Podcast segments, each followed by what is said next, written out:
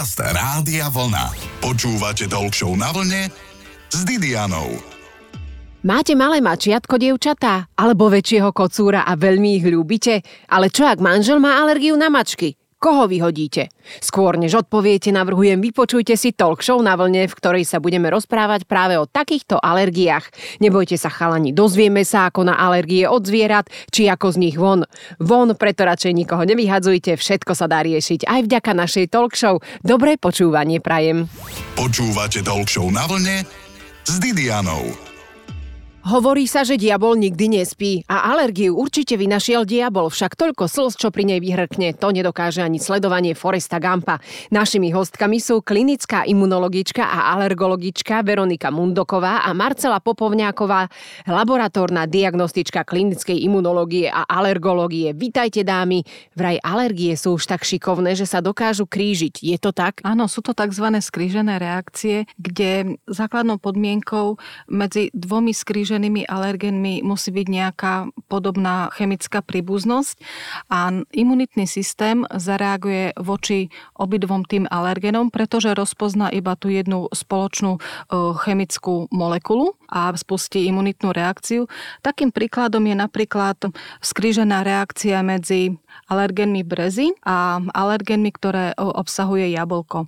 Ak pacient, ktorý je alergický na brezu, zároveň má klinické prejavy, keď si dá jablko. Keď ho zje. Áno, takým prejavom je tzv. orálny alergický syndrom, ktorý sa prejavuje opuchom pier, jazyka, škriabaním hrdla a podobne. Teraz máme zimu, breza nekvitne, nie? To je problém najmä na jar. Breza nie a práve sa popisuje, že aj tá konzumácia jablka môže byť viazaná na čas kvitnutia brezy. To znamená, že keď si to jablko dáme v čase kvitnutia brezy, pozorujeme prejavy alergickej reakcie, ale keď si ho dáme v zime, kedy teda breza nekvitne, tak tie prejavy môžu byť e, menšie. Áno, ale stále sú tam nejaké prejavy a pritom jablka rastú na jeseň, aspoň u nás.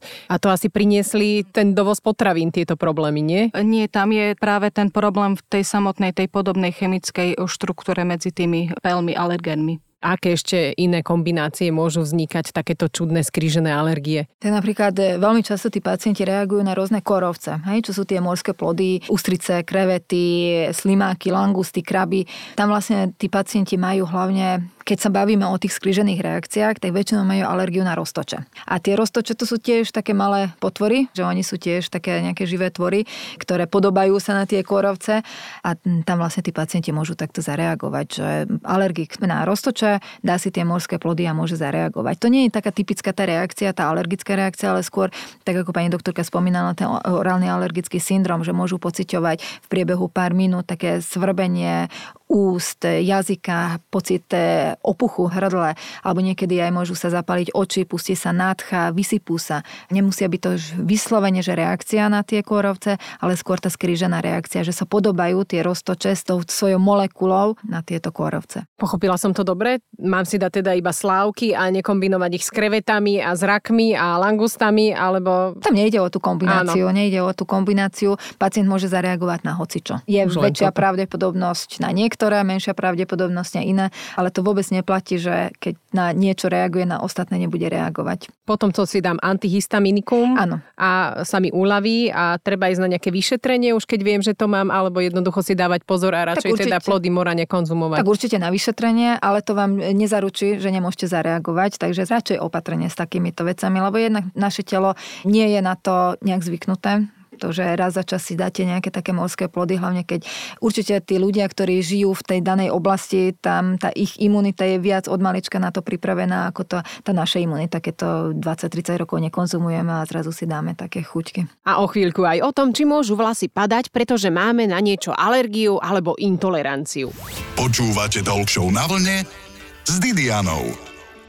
Príznaky alergie sú rôzne. Najčastejším prejavom je alergická nádcha spôsobujúca upchatý nos, dýchacie ťažkosti, plný nos, svrbenie ďasien a našimi hostkami sú klinická imunologička a alergologička Veronika Mundoková, ale aj klinická diagnostička Marcela Popovňáková, ktorých sa pýtam, môže alergia na niečo spôsobiť aj vypadávanie vlasov? Tak vypadanie vlasov ako alergia, to je veľmi komplexný problém. Padanie vlasov nie je typickým klinickým príznakom alergie, ale samozrejme môžeme to vylúčiť, ale tam sú aj iné závažnejšie diagnozy, ktoré môžu k tomu vieť, že niekomu padajú tie vlasy, takže to patrí do rúk ehm, nie len toho imunológa, alergológa, ale samozrejme aj kožiar sa na to musí pozrieť, ale aj, aj internista, lebo za tým sa môže skrývať aj nejaká iná diagnoza vážnejšia. Takže na to sa nedá jednoznačne odpovedať, že nejaká alergia môže viesť k vypadaniu vlasov. Ale samozrejme môže. Môže aj to sa môže vylúčiť, alebo sa musí vylúčiť. Mám podozrenie, že títo lekári by potom mali spolu spolupracovať a nejakou kombináciou to vyhodnotiť, že ktoré všetky výsledky už máme a potom teda za kým ísť? Za všeobecným lekárom, za alergologom alebo za kožným, už keď mám všetky vyšetrenia? Tak prvom rade musíte ísť svojmu všeobecnému lekárovi. Oni by mali urobiť tie základné vyšetrenia, ktoré môžu nasmerovať, lebo veľmi často padanie vlasov môže byť klinický príznak napríklad nejakého zápalu v tele. Čo patrí do rúk všeobecného lekára, vylúči nejaký fokálny infekt, ja neviem, zuby, nose nejaký infekt, hrdle, močové cesty, ginekologické. A veľmi často, keď sa to prelieči, tak aj tie vlasy sa dajú do poriadku, keď sa nastaví tá správna liečba. Takže v prvom rade musíte ísť svojmu lekárovi. A keď ten lekár už vylúči všetky tie základné veci, ktoré môže on vylúčiť a vyliečiť, tak potom posiela toho pacienta ďalej. A samozrejme tá spolupráca tam musí byť medzi tými odborníkmi. A môže za to potom aj možno také chorejšie črevo, tie intolerancie niektoré, napríklad celiakia, pritom hrozí vypadávanie vlasov. Myslím, že keď to človek nevie odhadnúť, že ju má. Pri celiakii môže hroziť, nakoľko tam tá sliznica tenkého čreva je mm, nejakým spôsobom zmenená. Tie potrebné živiny sa nevstrebávajú. Organizmus, a keď to všetko príjma, tak napríklad e, môžeme mať nedostatok železa, rôznych minerálov, vápnika, tak vtedy to môže sa prejavovať aj vypadávaním vlasov. Častokrát sa aj pri z jedného odberu, ktorý je určený na vyšetrenie krvného obrazu, zistíme, že je tam anémia, patrame ďalej a za to anémiou sa môže skrývať aj autoimunitné spomínané ochorenie celiakia. Genetické testy. Vraj aj tie vedia odhaliť nejakú celiakiu, že nie len teda z krvi, ale že to môže byť aj genetického pôvodu, čo sa nie vždy objaví. Teda ak mám nejaké problémy, napríklad to vypadávanie vlasov, ako získať ten genetický test alebo ako postupovať pri tomto? Tieto genetické testy, aj spomínaná celiakie, je to autoimunitné a geneticky podmienené ochorenie, kde sú zodpovedné alely tzv. DQ2, DQ8 za toto ochorenie, ale to neznamená, že napríklad pacient, ktorý nemá klinické prejavy, ale je tam len genetický predpoklad, že sa u neho musí prejaviť celiakia. Čiže to samotné vyšetrenie alebo potvrdenie genetickej prezispozície ešte nemusí znamenať, že ten pacient bude mať celiakiu, pokiaľ ňou ešte netrpí. V našom laboratóriu zatiaľ tieto testy ešte nevyšetrujeme. Ale možno časom, časom uvidíme. No, to sa chcem opýtať, že či mi to preplatí potom poisťovňa, takéto testy. Tieto spomínané laboratórne vyšetrenia aj pri tých alergiách, tie špecifické IG protilátky, toto je uhrádzané zdravotnou poisťovňou, dokonca aj mm, tie genetické testy na celiakiu, ako aj samotné vyšetrenia protilátok rôznych, či už mm, na celiakiu, spomínanú histaminovú intoleranciu, laktózovú intoleranciu. Tieto vyšetrenia sú hradené z verejného zdravotného poistenia. Fú, to som si vydýchla, lebo lebo keď si má človek všetky alergie odtestovať, no tak to teda príde o peňazí dosť. No tak e, všetky až, až nie, to sa nedá. Aj trvatná poisťovňa teda tiež nás limituje v počte tých vyšetrovaných e, alergenov. Zatiaľ ďakujem, o chvíľku pokračujeme. Počúvate Talk na vlne s Didianou. Aké alergie na nás číhajú v zime? To sa pýtam v rámci našej talk show aj klinickej imunologičky a alergologičky Veroniky Mundokovej. Tak v zimnom období už máme menej tých pacientov, ktorí navštevujú našu ambulanciu. Tie zimné alergie, alergény, to sú skôr tie celoročné, ktoré toho pacienta trápia celoročne. Takže to nie je typické, že iba v zime bude mať klinické príznaky. To sú tie roztočové alergie, po prípade tie vzdušné plesne, alebo zvieracia srst, epitel, mačka, pes, škrečok, na hoci ktoré zvieratá v podstate človek môže zareagovať. Príde trošku už to jarné obdobie, letné, jesenné, tak vtedy tam tí pacienti veľmi, veľmi intenzívne navštevujú našu ambulanciu, ale teraz je trošku taký, taký väčší kľud. No, no napríklad tá alergia na chlad, viem, že minule sme ju spomínali a ona sa ako prejavuje nejakými škvrnami alebo človeku slzia očí, alebo ako sa to prejavuje? Tak je to individuálne, väčšinou tí pacienti majú rôzne kožné prejavy, že majú nejaké výražky, opuch e, tej kože alebo aj tých sliznic, že opuch pier, po prípade aj to slzenie očí. Nie je to až také typické, skôr tie kožné klinické príznaky sú také viac typické na tú alergiu. Môže taký ten kožný príznak zrazu z ničoho nič zmiznúť aj bez liečenia? Áno, väčšinou áno. Väčšinou tieto alergie na chlad nie sú až také klinicky závažné. A kedy sa až tak obávať, že už to mám, čo ja viem, 3 roky a nie a nie to odísť? Potom čo by malo prísť? Väčšinou tu nepredpokladáme nejakú takú vážnejšiu reakciu ako tú anafilaxiu, ako sme už aj minule spomínali. Skôr tí pacienti, to je skôr také nepríjemné svrby, to červené, to je skôr, oni potom si už vedia, že si musia dať tie antihistaminika a väčšinou to zabera rýchlejšie ako na tie ostatné, tie potravinové alebo na ten jed hmyzu. Čiže zimné alergie, to sú roztoče asi, tiež plesne. Zvieracie. Dobre, keď mám alergiu na mačku a máme ju doma, je to rodinný miláčik, naozaj musí ísť preč, alebo čo s tým? A tak tie mačky sú také, že áno, skôr odporúčame, aby nemali. Keď netreba, tak nech tie mačky nekupujú, hlavne tým deťom, lebo tie mačky sú veľmi silným alergenom, hlavne kocúr. Ich môžeme aj vykastrovať, takže v podstate tým, že, že sa sterilizujú, tak aj tie hormóny, tým, že nebude mať ten testosterón, tak ten alergen bude menej, menej intenzívny. Ale pokiaľ nemusíme, tak tie mačky nemajme doma. Oni veľmi intenzívne alergizujú a tam je väčšie riziko, že prejde aj do tej astmy tá alergia, ako napríklad u psa. Existujú také zvieratá, ktoré, alebo tie mačky, ktoré nemajú srst, ale zase tam je aj riziko, že oni majú aj ten epitel, vylúčujú rôzne výlučky, takže to je všetko, všetko alergénom. Takže pokiaľ môžeme, tak nemajme tie mačky, ale keď už niekto má tú mačku a objaví sa tá alergia, na záhrade byte, je lepšie. Tak na záhrade určite nepúšťať, lenže u tých e, mačiek je nebezpečné aj to, že srst sa dostane všade. To donesete domov, aj keď tá mačka je vonku v záhrade, v obuvi alebo na nohaviciach, donesete tú srst donútra, takže, takže to sa dostane všade. Lepšie ako mačka je zajac? Tak aj zajac je alergen, ale určite nie je taký silný ako mačka. A škrečok? Tak aj škrečok, hlavne oni Ten nechodia všade. Áno. No, len tá mačka chodí všade. A sa dostane všade, aj do postele všade. Mačka je šikovné zviera, šikovné aj v prenášaní chorôb. Akurát, ak je stále doma v byte, je to určite asi bezpečnejšie. Neviem ako vy, ale ja stále častejšie výdávam, ako mačky ich majitelia venčia na vodítku. Určite je to zaujímavé. A minule som napríklad čítala, že mačky dokážu dokonca tak ako psi aj aportovať paličku alebo loptičku ale to vraj majú potom oni alergiu na majiteľov. No, ako sú na tom alergie a psi si s pani doktorkou Veronikou Mundokovou povieme o chvíľu. Zostaňte na vlne. Počúvate Talk na vlne s Didianou.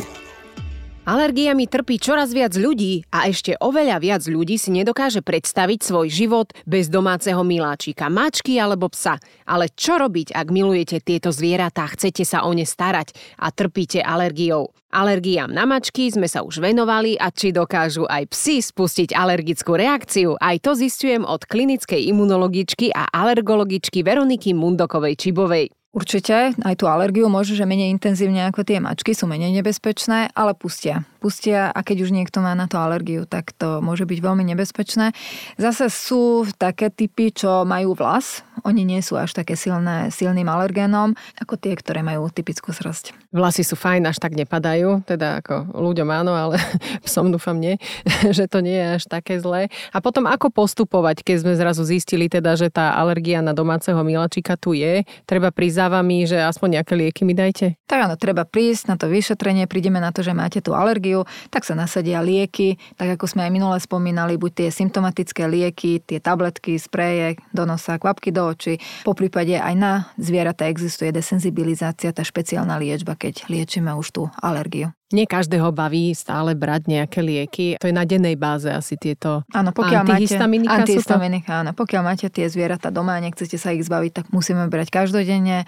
A potom hovorím, existuje tá špeciálna liečba, keď vieme liečiť e, tú alergiu s tou desenzibilizáciou, len tá liečba trvá 5, v niektorých prípadoch aj 7 rokov. Oh ale dá sa z tej alergie. Vieme vyliečiť tú alergiu. A koľko percent pacientov sa už vyliečilo touto desembilizáciou? Keď sa to nasadí včas, že ten pacient tú alergiu má krátko, po prípade má iba na jeden alebo dva alergény a nasadí sa včas tá liečba, tak s tou liečbou môžeme tú alergiu úplne aj vyliečiť alebo tie symptómy tak znížiť, že tie antihistaminika nepotrebujú. Aj to prepláca poisťovňa? Určitú časť tam platí pacient, ale ten doplatok je tam minimálny. A lieky potom treba brať ako dlho? Myslíte tie antihistaminika? Áno. Ako tá liečba väčšinou začne začne účinkovať po dvoch rokoch tej liečby. Takže už potom tie antihistamika tí pacienti nepotrebujú. A čo na to naša pečeň hovorí? Tak tie antihistaminika nie sú nejaké hepatotoxické. Pacienti to užívajú celý život, dávame to aj malým detičkám a nemajú nejaké toxické účinky alebo nejaké vedľajšie nežiaduce účinky. Vy si myslíte, že pri liečbe alergií pomáha napríklad aj čínska medicína? Mám takých pacientov, ktorým pomohla, takže určite nie sme proti tomu, alebo aspoň ja nie som proti tomu.